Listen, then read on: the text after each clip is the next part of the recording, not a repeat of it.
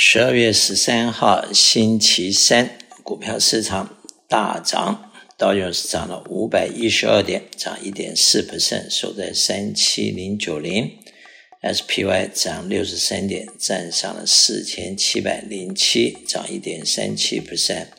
纳斯达克涨两百点，涨一点三八 percent，收在一四七三三，分别涨一点四、一点三七和一点三八。主要就是继昨天 CPI 微微下降之后，Federal Reserve 这个今天继续的决定停止加利息。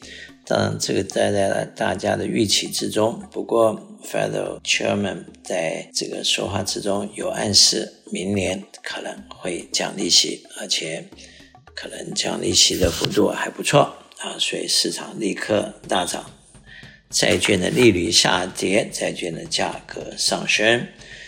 那么欧洲方面，今天英国正零点零八，德国负一零点一二，法国负零点一六。亚洲方面，日本负零点三八，香港恒生负零点八九，中国上海负一点六七。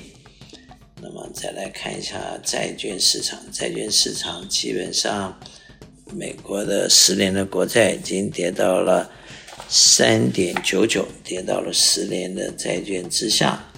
那么。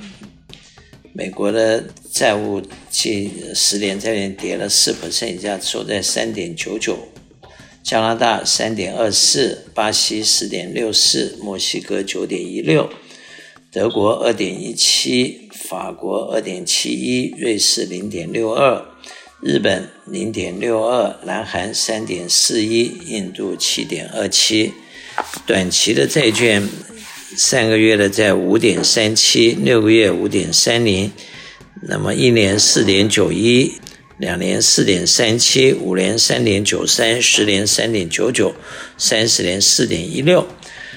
石油，呃，西德州油六十九点八，布兰特油七十四块两毛六，Natural Gas 两块三毛五，黄金又站上了两千零三十八块，因为美元指数跌到了一百零二点九。那么美元兑这个人民币七点一七，对日元一百四十二点四，对欧元零点九二。那么除此之外，代表恐慌和规律指数升到六十九，接近七十了。一般来说，到了七十五、八十就要小心。目前在六十九，还有一些空间。呃，SPY 已经涨上了四千七百点。按照过去的经验，它超过了四千三百点，六十一点八 percent 的这个 Golden Ratio 以后，非常有可能要回到四千八百点。我是肖云强，我的电话七三九八八三八八八，谢谢。